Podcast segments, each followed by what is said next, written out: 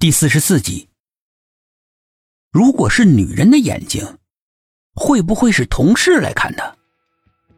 这个念头刚冒出来，就被唐玉自己给否定了。他是个严苛又挑剔的人，除了老板之外，店里面的人就没有一个人喜欢他，又有谁会来看他呢？退一步来讲，即使是他们中间有一个人不计前嫌的来看他。也不至于在门外这么吓他呀。那么刚才究竟是谁在外面窥探？街坊邻居？可这里全都是租户，彼此之间很少有来往的。唐玉想来想去，就是想不明白。但是至少证明外面的那个人是个女的，心里面的恐惧因此下降了不少。毕竟女性的威胁要小得多。如果外面是个穷凶极恶的男子的话，他唐玉这个时候恐怕只有等死的份了。他在客厅里面站了很久，外面一点声音都没有，也不知道那个女人还在不在。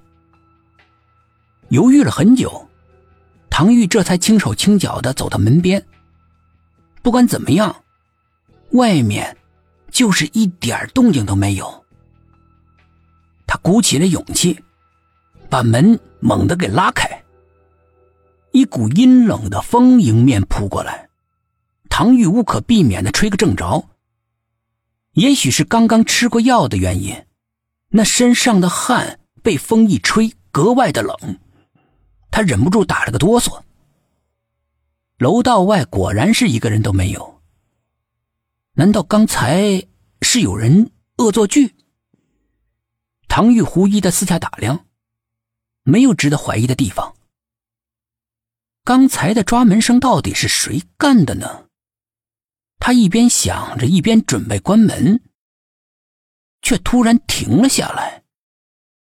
两只眼睛紧紧的盯在防盗门的把手上，那里放了一团黑乎乎的纸。不知道为什么。马上让他想到了曾经看过的一个鬼故事，说有个年轻人在无意之中收到了死亡的请帖，之后就被鬼一直在追杀着。心里面不由得咯噔一下，猛地一沉，联想到那只妖艳的女人的眼睛，这该不会……想到这里，他越发觉得那团黑乎乎的东西有点可疑。正在唐玉犹豫着要不要拿起来看的时候，楼道里的保洁阿姨上来了。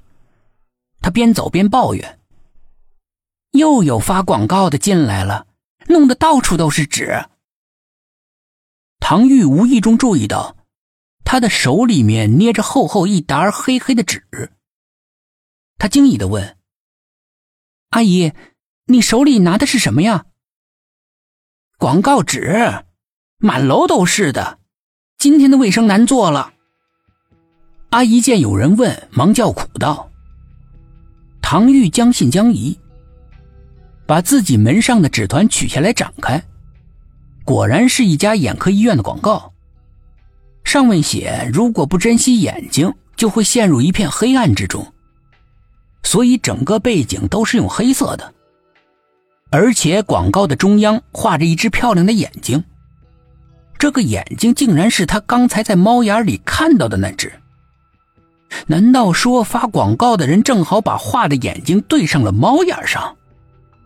而且刚才的抓门声，很有可能是发广告的为了固定好广告，手指划过铁质的防盗门时所发出来的。很有这种可能。一想到这里，唐玉顿时觉得心里面轻松了很多。他进屋，把门关紧。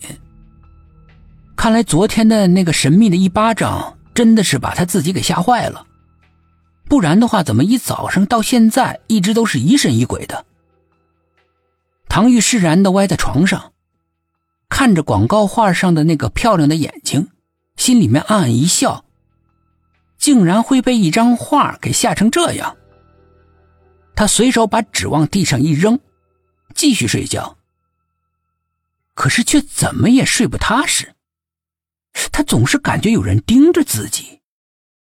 这种感觉到后来越来越强烈，而且他突然觉得房间里很冷。